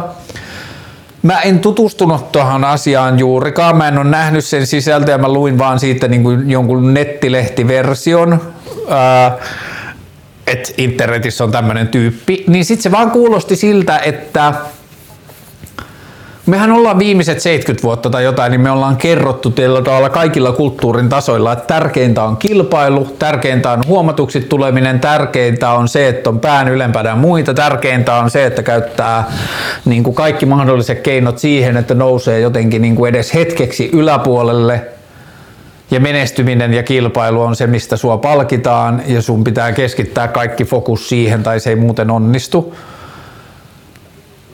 Ja kun mä mietin tota, niin kuin vaikka esimerkiksi tota kilpailukulttuuria ja sitä, minkälaista yhteiskuntaa me ollaan rakennettu, niin mulla oli joskus tuossa loppukeväästä tai kesällä niin semmoinen YouTube-sukellus, että mä menin syvälle noihin niin kuin sekä Britannian että Yhdysvaltoihin niin kuin drill ja grime ja niin kuin tällaisen niin kuin roadman-kulttuuriin ja semmoiseen niin kuin katurikollisuuteen ja niin kuin rap rap-johdannaiseen katurikollisuuteen ja siihen liittyvään väkivaltaan, niin kun mä tutustuin ja kuuntelin niitä tarinoita ja niin katoin sitä skeneä, niin mulle kävi koko ajan selkeämmäksi selkeä ja selkeämmäksi, että ihan saman kilpailukulttuurin uhreja nämäkin junnut on. Että koko maailma on osoittanut niille, että ainoat mittarit, joilla sun merkitys osoitetaan, on se, että kuinka sä pystyt osoittamaan, että sulla on jonkinlaista vaurautta ja että sä et pelkää mitään tai sä et pelkää ketään, että sä oot valmis kuolemaan sun niin kuin porukan puolesta, koska ei ole mitään niin tärkeää kuin se, että se sun porukka ja se sun ää, asutusalue tai se sun taloyhtiö tai se sun kadunkulma, mistä sinä ja sun posse tuutte, niin ei ole mitään niin tärkeää kuin se, että sä voit näyttää niille muille, että te olette parhaita. Ja mikä siinä niin kuin drill roadman-kulttuurissa oli jotenkin kaikista niin kuin sävähdyttävintä tai semmoista niin kuin herättävintä oli, että siitä niin kuin näkyy selkeästi, että siinä oli nuoria ihmisiä, joille oma henki oli toisarvoista suhteessa siihen sen niin kuin oman jengin tai oman kasvojen niin kuin säilyttämisen alttarilla, että ihan sama vaikka sä kuolet, kunhan sä niin kuin kuolen hetkellä kerrot, että sä et pelkää mitään ja muut on paskoja ja me ollaan parhaita. Ja se, niin kun sitä laittoi jotenkin tuommoiseen laajempaan amerikkalaiseen kontekstiin ja mitä meille on kerrottu viime vuosikymmenet maailmasta ja onnistumisesta ja kaikista muusta, niin se, että joidenkin, niin kuin, tai mun ajatus on se, että jonkun suomalaisen työelämässä menestymiseen keskittyvän ja LinkedInissä jotain niin kuin tietyllä tavalla pokaalin kiilotustekstejä kirjoittava ihminen, joka osallistuu kaikkiin verkostoitumistapahtumiin ja haluaa tehdä illalla kaksi tuntia pidempää töitä kuin muut, jotta hän on huomenna valmiina menestymään työelämässä, niin sellaiselle ihmiselle ton drill-kulttuurin väkivaltaisuutta niin kuin ihmetteleminen, niin mä pyytäisin, että semmoinen ihminen pystyy, niin kuin pysähtyisi katsomaan, että mitä yhtenäväisyyksiä niissä on. Niin kuin sen jonkun annetun tai rajoitetun tietyn kulttuurin sisällä pärjääminen ja sen ehdottomuus, että kuinka tärkeää se on ihmisarvolle se, että pärjää sen jonkun kulttuurin sisällä. Long story short, niin tämä kaikki, jos yhdistetään siihen Andrew Tateen, niin musta se on vaan niin looginen seuraava askel. Että jos TikTok niin kuin palkitsee ihmisiä huomiosta tai se palkitsee niitä TikTokkeja huomiosta ja siitä, että jos toinen huomaa, niin se näyttää sen muillekin, koska se on oletettavaa, että siinä on jotain huomattavaa. Ja sitten, että jos joku ihminen, mä en siis, nyt mä niin vähän keksin sen sisältöjä, koska mä en ole tutustunut sen sisältöön, mutta jos mä oon ymmärtänyt ne lehtijutut oikein, että jos se puolustaa parisuhdeväkivaltaa tai se puolustelee tai väheksyy niin kuin raiskauksen vakavuutta tai se kertoo niin kuin mielipiteitään jostain miesten ylivertaisuudesta ja naisten alemmuudesta ja jostain muusta, niin sehän kuulostaa niin kuin pommin varmalta reseptiltä saada, saada huomiota. Että samalla lailla ajattelevat miehet tai ihmiset muuten niin nehän innostuu siitä, että haa, joku uskaltaa vihdoin sanoa sen ääneen, miten minäkin olen ajatellut. Ja eri mieltä olevat ihmiset, joita niin kuin varmaan suurin osa niiden vastaanottajista on, niin pöyristyy tietenkin siitä ja laittaa sen ystäville, että mitä pittua tämä ihminen selittää. Ne, niin kuin, algoritmit ymmärtävät tunteet. Vaikka ne ei ymmärrä, mitä tunteet tarkoittaa, mutta ne pystyy lukemaan siitä ihmisen tavasta kohdata joku sisältö, niin ne pystyy lukemaan siitä intensiteetistä sen ihmisen tunteen sitä asiaa kohtaan. Ja vaikka ne pystyy erottamaan välttämättä usein pystyy, mutta vaikka ne ei välttämättä pystyisi erottamaan vihaa ja rakkautta toisistaan, niin ne silti pystyy lukemaan se, että tällä ihmisellä on vahva se tapa, jolla ihminen lähestyy tätä sisältöä, miten sen sormi liikkuu, mitä se tekee sen jälkeen, bla bla, bla kaikista näistä tekijöistä pystyy sanomaan, että tämä sisältö herättää ihmisessä tunteita, ja se on meille polttoainetta. Kun me saadaan ihmissä herättyä polttoaine tai niin kuin tunteita, niin ne viettää enemmän aikaa meidän alustalle ja ne jakaa näitä sisältöjä bla bla bla. Niin toi Andrew Tate-juttu kuulostaa ihan loogiselta siinä. Ja mitä vakavammin ja pöyristyneemmin me se otetaan, sitä isompi ilmiö siitä tulee.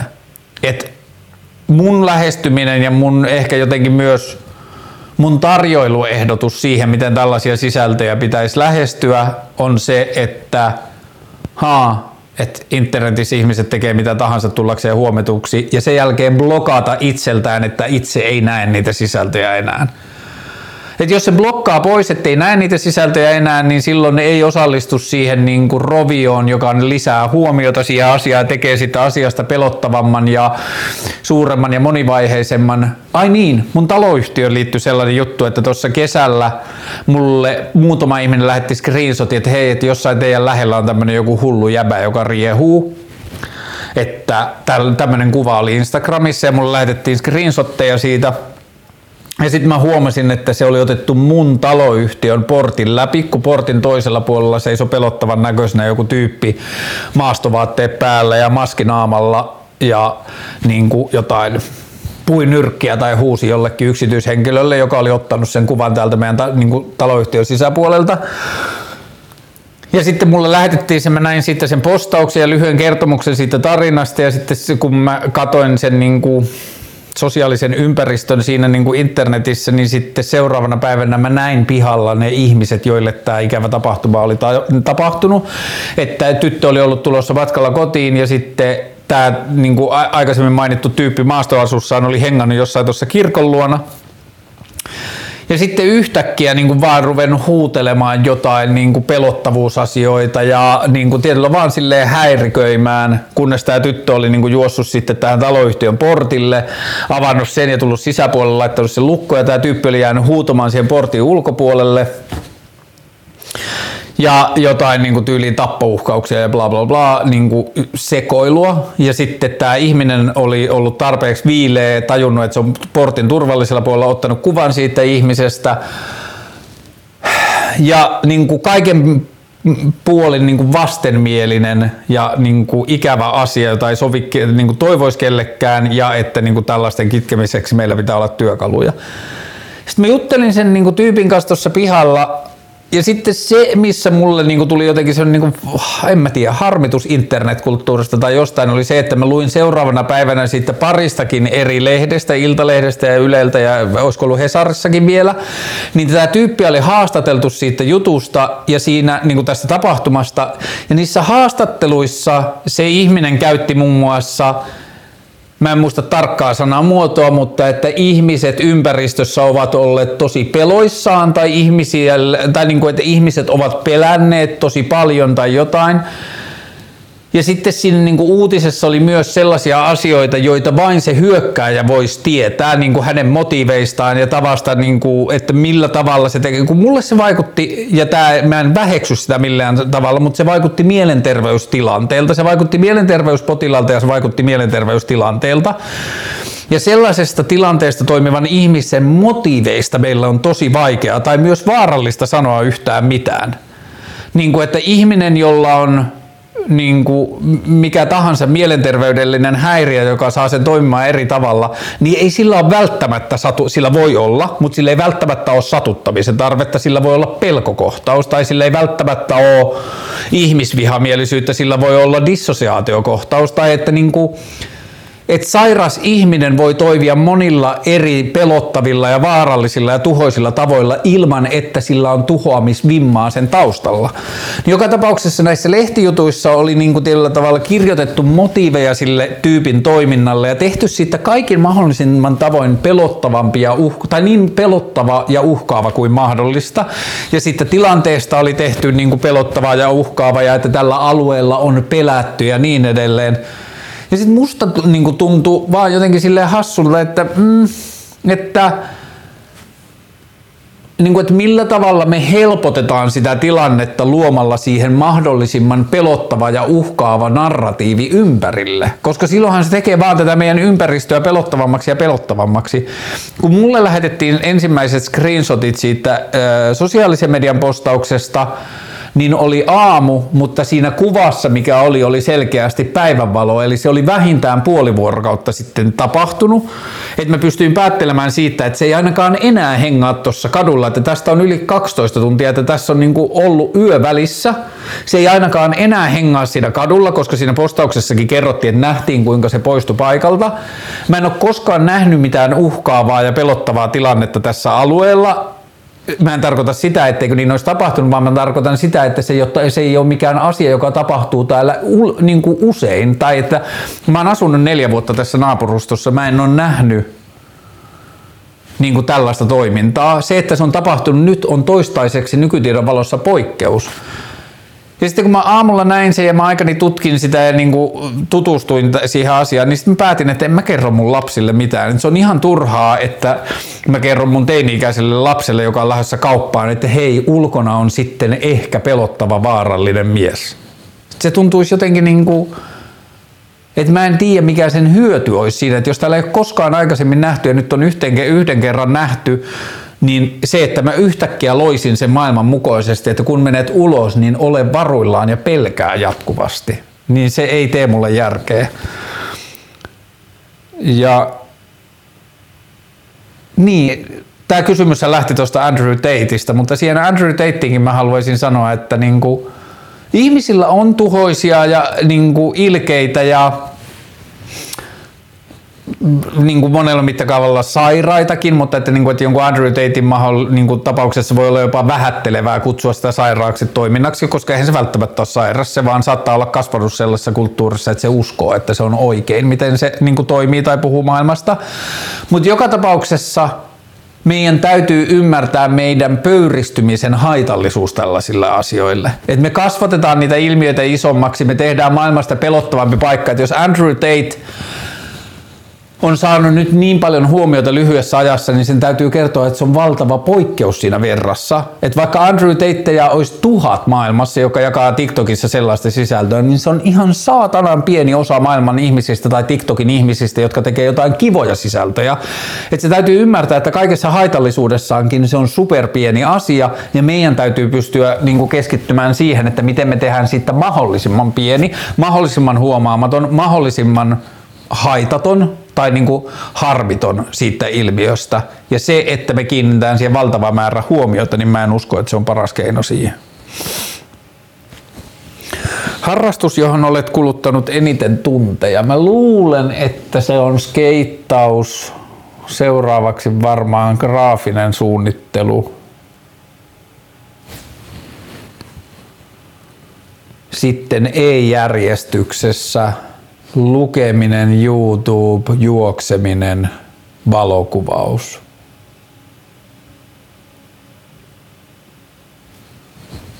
Ehkä about näin.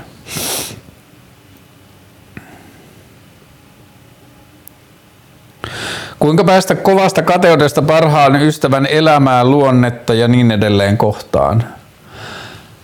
No varmaan ensimmäinen asia mun mielestä kateuteen liittyen on ja tämä ei niin kuin päde kaikkiin asioihin, mitä tässä mainittiin, mutta ää, jos miettii esimerkiksi kateutta toisen ihmisen elämää kohtaan, niin tarkkailee sitä, että ne valinnat tai se duuni tai ne luopumiset tai asiat, joita tämä ihminen on joutunut tai valinnut tai saa, asiat, joita ihminen on tehnyt päästäkseen siihen tilanteeseen – tai ajautuakseen siihen tilanteeseen mitä ikinä, niin onko ne asiat sellaisia, että saisit elämässäsi, jos sulla olisi tarjoutunut ne samat valinnat, niin saisit aina mennyt niitä samoja asioita kohti? Tai onko sulla joskus ollut elämässä tilanteita, jossa sun on pitänyt valita joku asia ja sä oot valinnut toisen tien kuin se, mikä olisi ehkä johtanut siihen, missä tämä tila, ihminen on nyt?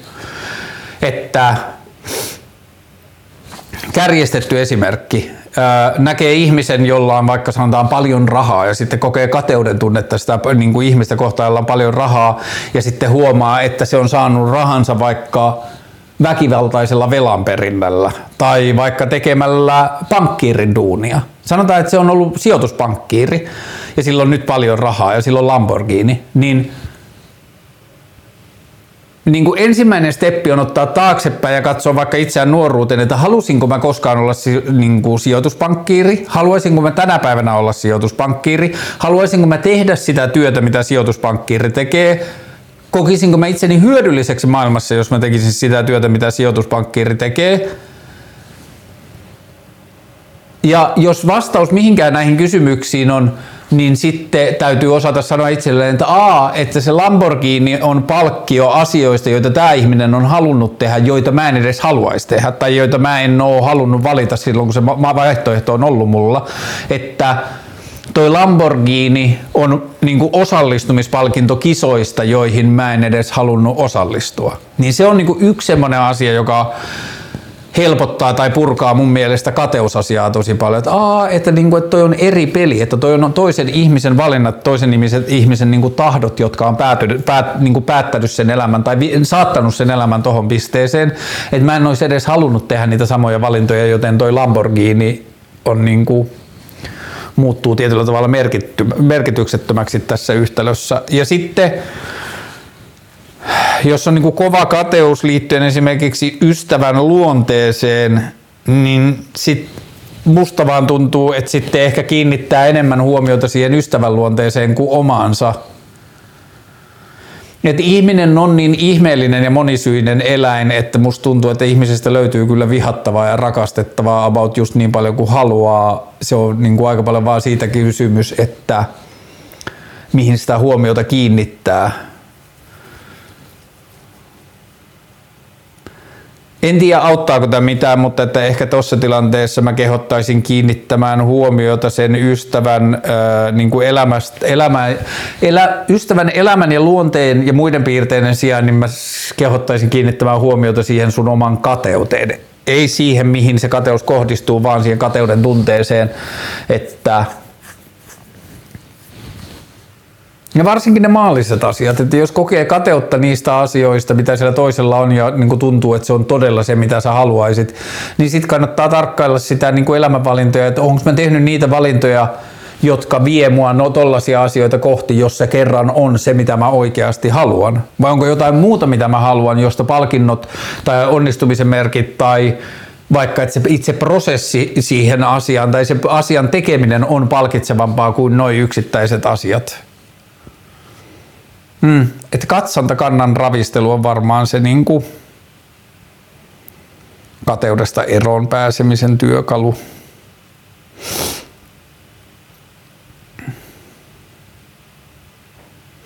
Miltä somettomuus on tuntunut? Öö, ehkä niin kuin tuossa äsken kun sivusin asiaa, mutta ihan tosi hyvältä kyllä.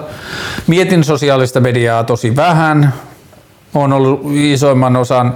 Mulla siis on Instagram-applikaatio keskusteluohjelman kannalta silloin, kun mä teen keskusteluohjelmalle jotain. Esimerkiksi eilen mä kerroin eduskuntavaaliehdokkuudesta ja laitoin tämän kysymysboksin, mutta nyt kun mä oon tehnyt tämän jakson, niin sitten mä poistan taas Instagramia ja sitten se on X aikaa pois ja sitten mä en niinku mieti sitä.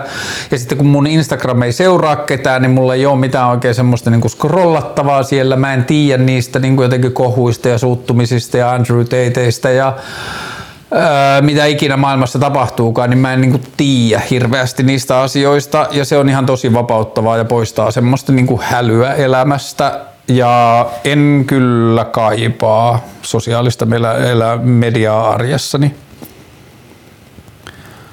Öö,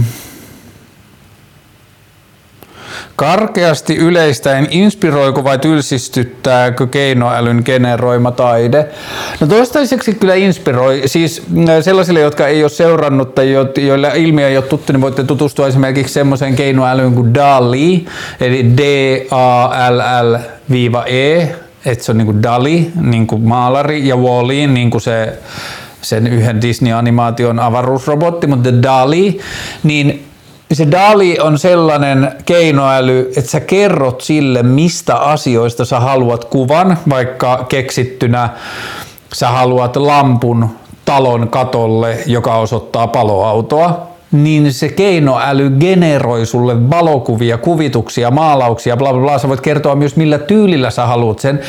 Niin se generoi kuvia sanojen perusteella. Ja se on ihan todella hämmentävää. Ja YouTubessa on niin kuin, juttuja, joissa kuvittajalle ja sille ää, ohjelmalle on molemmille annettu sama tehtävä.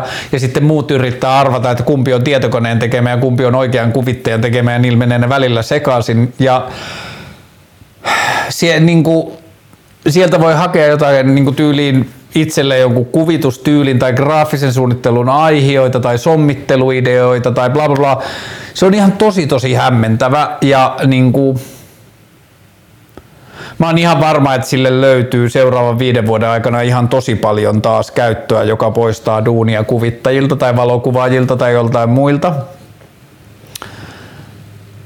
Ja en mä tiedä miksi se olisi musta, oliko siinä ahdis niin, että, niin inspiroiko vai tylsistyttääkö? Tylsistymisen mä ymmärrän kyllä, että sitten kun ne jos ne rupeaa toistaan niin kuin itseään ja sä pystyt ennakoimaan millaisen kuvan se Dali tuottaa sun sanojen perusteella, niin sitten se alkaa tietenkin mennä tylsäksi, mutta niin kauan kuin se onnistuu yllättämään ja luomaan jotain, mitä ihminen ei olisi keksinyt, niin se on musta kyllä tosi inspiroivaa. Ja niin kuin kaiken muunkin duunin suhteen maailmassa, mä oon kyllä sitä mieltä, että jos kone pystyy tekemään jonkun duunin, niin se kannattaa mahdollisimman nopeasti valjastaa tekemään se duuni, koska ihmisille on parempaakin tekemistä kuin tehdä asioita, joita koneet pystyy. Me ei vielä tiedetä kaikkia niitä asioita, me ei ole keksitty läheskään kaikkia niitä duuneja ja asioita, mitä, tai ei niitä ehkä enää siinä vaiheessa toivottavasti edes kutsutaan duuneiksi, vaan asioita, joilla ihminen voi osallistua ympäröivään yhteisöön niin kaikki, minkä koneen voi, kone voi tehdä, niin mun mielestä koneen kannattaa tehdä ja ihmisen pitää tehdä niitä asioita, mitä kone ei voi, te,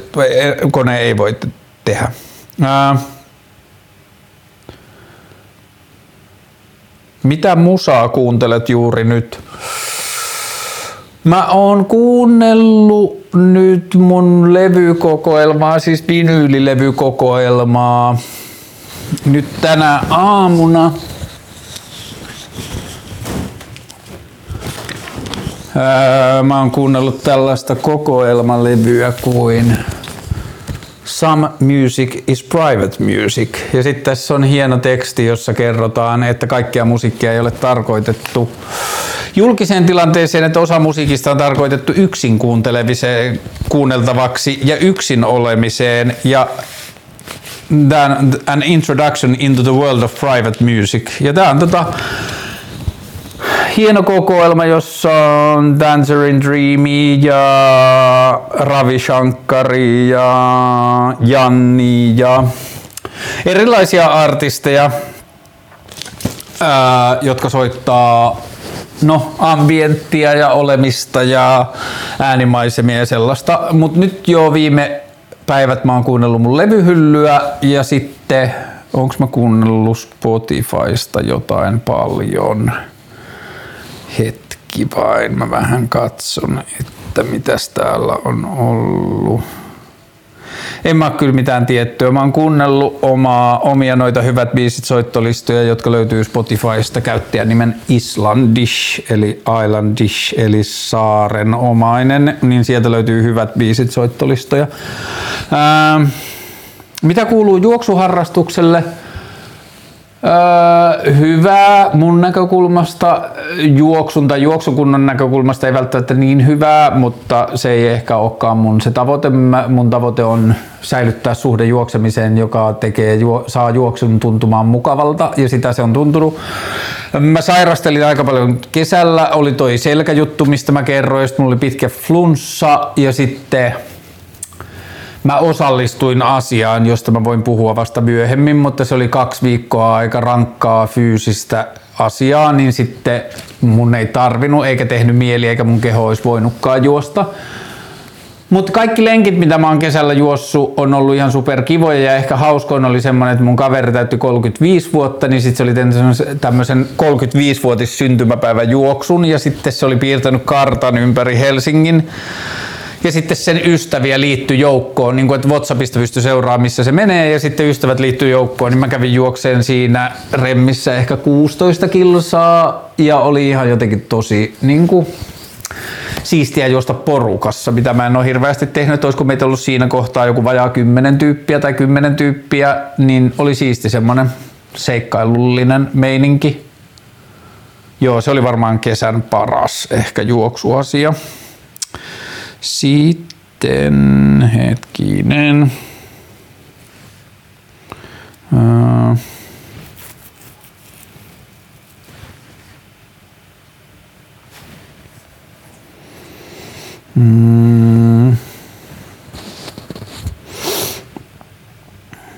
Täällä on vielä miksi vas eikä vihreät. Mä en tiedä vastasinko mä tarpeeksi selkeästi, niin jos mä yritän vielä kerran. Vasemmisto sanoo tällä hetkellä enemmän kuin vihreät, siksi vasemmisto. Öö,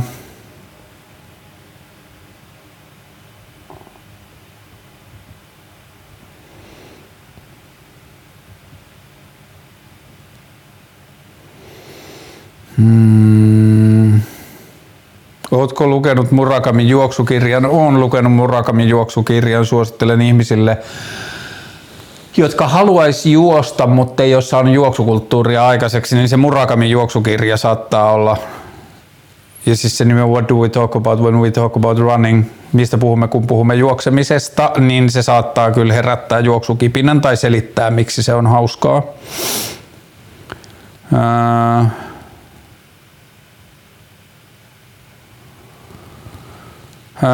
Tervetuloa takaisin, kiitos kiitos. Missä tunnelmissa palaat? Millaisia plänejä kautta toiveita syksyn vlogeille?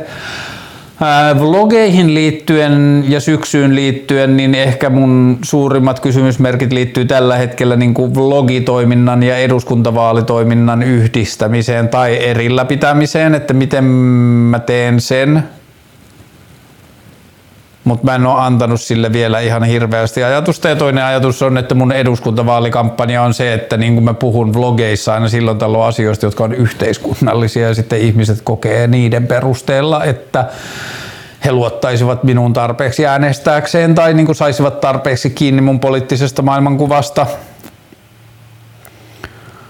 Mutta Mm, muuten ei ole ehkä hirveitä, hirveästi planeja tai toiveita varsinkaan vlogeille, mutta haastattelujen suhteen joitain haaveita kyllä ja toivottavasti niitä kohti. Ää...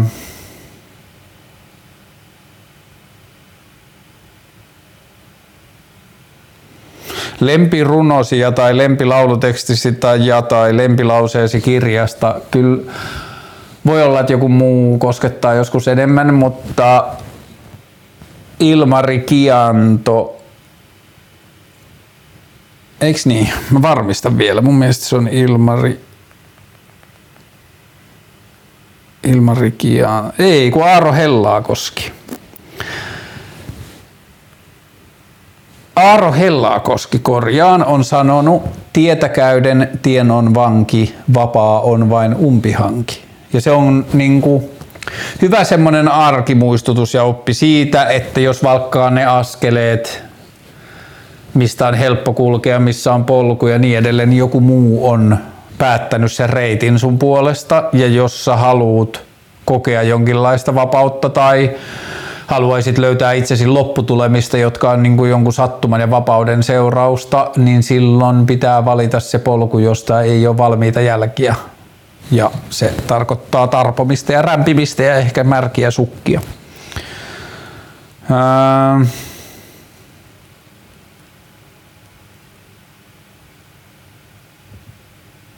Miten porvarista tuli kommunisti? Tämä oli hyvä kysymys ja ensin mä ajattelin, että se oli niinku trollauskysymys, mutta sitten kun mä ajattelin suomalaista poliittista kenttää, niin samalla lailla kuin vasemmisto kutsuu RKPtä porvareiksi, joka isolta osin varmasti pitää paikkansa, mutta ei kaikkien RKP-laisten osalta, niin samalla lailla iso osa oikeistolaisista tai oikeistolaiseen maailmaan tai porvarilliseen maailmaan kallistuvista ihmisistä kutsuu vasemmistolaisia kommunisteiksi.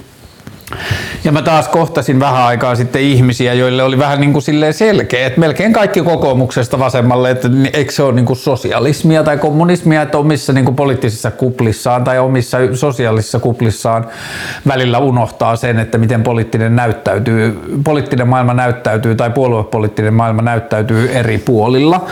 Kysymys oli, miten porvarista tuli kommunisti. No vähänhän mä tuossa alussa selvitin sitä, että miksi mä olin viimeksi RKPllä ehdolla miksi mä oon nyt vasemmistolla ehdolla niin mun näkökulmasta se muutos ei ole kovin iso, koska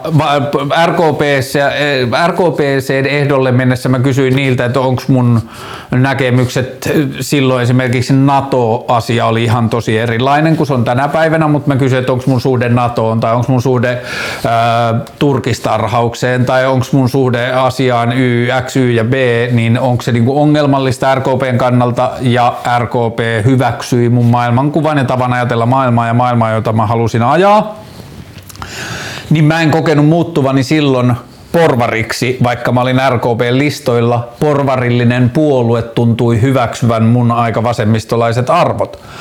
Ja sitten taas vasemmiston kanssa, niin onko musta tullut kommunisti, kun mä olen vasemmistoliiton listoilla Musta koko kommunismi ja sosialismi on ruvennut vähän niin kuin hämärtymään.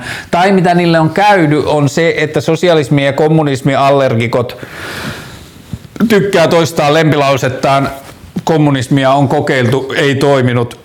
Haluaisin muistuttaa, että kommunismia ei ole koskaan kokeiltu avoimien tietokantojen ja todennettavien tietoeiden ja vapaasti liikkuvan informaation ja rajattomasti liikkuvan informaation maailmassa, niin sen takia se lause kommunismia on kokeiltu ei toiminut, kertoo jotain ihmisen sivistystasosta liittyen teknologiaan, That being said, kommunismi tai sosialismi kumpikaan ei välttämättä ole millään tavalla paras tai kehittävin muoto, mutta that being said, mä haluan olla omalta osaltani politiikassa edistämässä sitä, maailmaa ja tapaa tutkia maailmaa, jossa me kysytään, että onko meidän pakko jättää kaikki yhteiskunnallinen kehitys yrityksille vai minkälaista roolia valtio tai yhteisö tai yhteiskunta tai ihmisryhmät voi ottaa järjestelmien pyörittämisessä tai pystyttämisessä tai erilaisten yhteiskunnan tai ihmisten olemassaolon, ihmisten perusturvallisuuden kannalta tärkeimpien perustoimintojen järjestämisessä,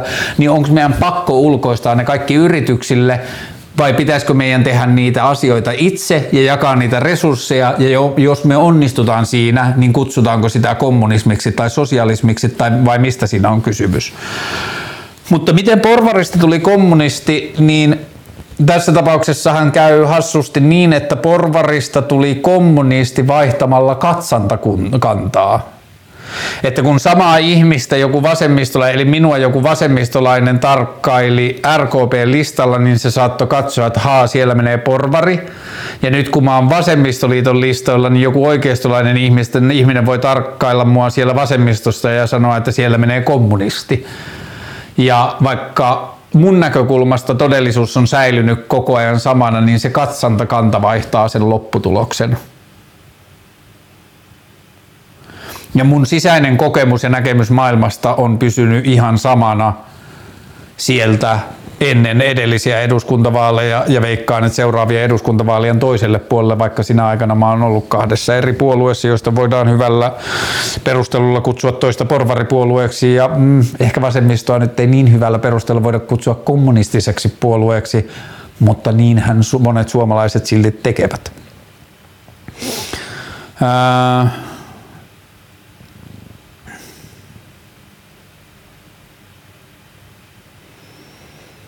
Havaintoja lomakaarle versus arkikaarle. Ehkä mun elämän onnellisuus on tällä hetkellä siinä, että mun loma ja arki minässä tai loma ja arki tekemisessä ei ole niin paljon eroa että mun työ on tällä hetkellä niin vapaamuotoista ja outoa, että mun päivissä ei ole semmoista selkeää struktuuria. Niin sen takia ehkä myös loman ja arjen välillä ei ole niin suurta eroa, mutta et ehkä vaan nyt se suurin ero oli se, että mä en tehnyt sitäkään vähän töitä, mitä mä normaalisti teen, tai mä en edes yrittänyt tehdä töitä.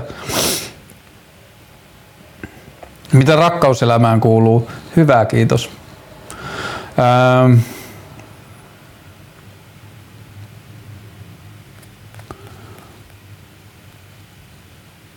Ähm.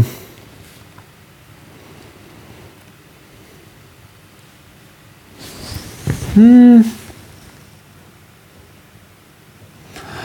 Rakkauselämään kuuluu keskustelevaisuutta ja avoimuutta ja tunteiden ja tuntemusten ja tunnetilojen kuuntelua ja raportoi, ei raportointia, vaan jakamista ja purkamista ja herkkyyttä tunnistaa erilaisia niin vinksahduksia tai itsensä oudosta paikasta löytämisiä tai muita, niin sitten niin kuin sellaisten tiedostamista ja rohkeutta sanoa ääneen ja jakaa ja pallotella ja turvata ja tukea ja tutkia ja kysyä lisää ja kertoa lisää ja niin edelleen. Ja sitten samaan aikaan rakkauselämään kuuluu ehkä myös semmoista niin kuin deadlineittomuutta tai sellaista, että ei ole niin kuin, on hyvä jotenkin tilanne ja meininki ja ei tunne semmoista niin kuin tarvetta jotenkin ottaa jotain askeleita tai mennä johonkin suuntaan tai tehdä jotakin päätöksiä tai suunnitella tulevaisuutta tai tehdä jotain sellaisia asioita, vaan on hyvä ja levollinen olo jotenkin vaan olla ja jakaa maailmaa ja se on ollut kiva ja lempeää. Ää, syvästi syvästi suosittelen ja haastan teitä rakkaat kuulijani lukemaan tämän Graberin When Grown The A New History of Humanity at the Dawn of Everything kirjan ja jos siitä on tullut suomenkielinen versio.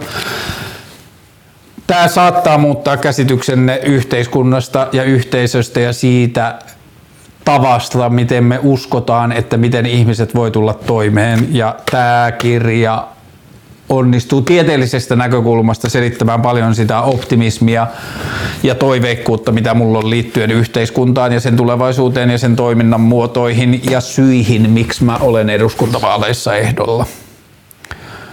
Ähm. Jos haluat osallistua eduskuntavaaleihin, ää, laita joku viesti, niin lisään sut jossain vaiheessa johonkin ryhmään, jossa asiasta puhutaan enemmän.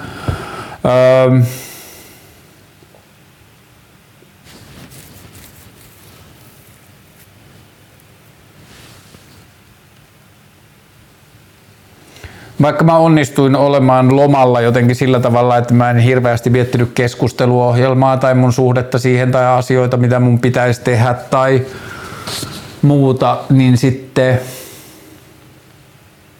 oli jotenkin ihanaa kohdata kesän aikana erillä tavalla ihmisiä tai tarinoita, joissa keskusteluohjelma on ollut merkityksellinen, että on pysäytetty kaduilla tai on pysäytetty festivaaleilla tai on soitettu tai on laitettu viestiä tai on lähetetty kirjettä tai erillä lailla niin kuin välitetty mulle informaatiota siitä, että keskusteluohjelma on ollut jollakin tavalla voimaannuttava tai ravisteleva tai kysymyksiä herättävä tai katsota kantaa muuttava tai jotain. Siis erilaisia upeita palautteita, niin se on ollut tosi ihanaa. Ja olen kiitollinen siitä, että meillä on tämä monellakin tapaa kaksisuuntainen kommunikaatioväylä. Mutta joo, kohti syksyä ja nyt tämä tota, eduskuntavaaliehdokkuusasia on näin niin uusi ja tuore, niin mä toivon, että se sen rooli ei olisi mitenkään hallitseva tässä keskusteluohjelmassa, että mä toivon, että tulee vlogeja, joissa eduskuntavaaleja ei mainita sanallakaan, että ne vaalit on vähän niin kuin mun asia ja keskusteluohjelma on jotain muuta, mutta emme varmastikaan pysty välttämään, enkä haluakaan välttää sitä, etteikö ne eduskuntavaalit jollakin tavalla keskusteluohjelmassakin näkyisi. Ja ehkä mä haaveilen myös siitä, että mä niin saisin jotain lainausmerkeissä kilpailu- tai vihollispuolueiden edustajia keskusteluohjelmaan vieraaksi keskustelemaan politiikasta ja puolueista ja jostain tällaista. Hyvä. Some music is private music. Ihanaa kesäpäivää. Palataan. Moi.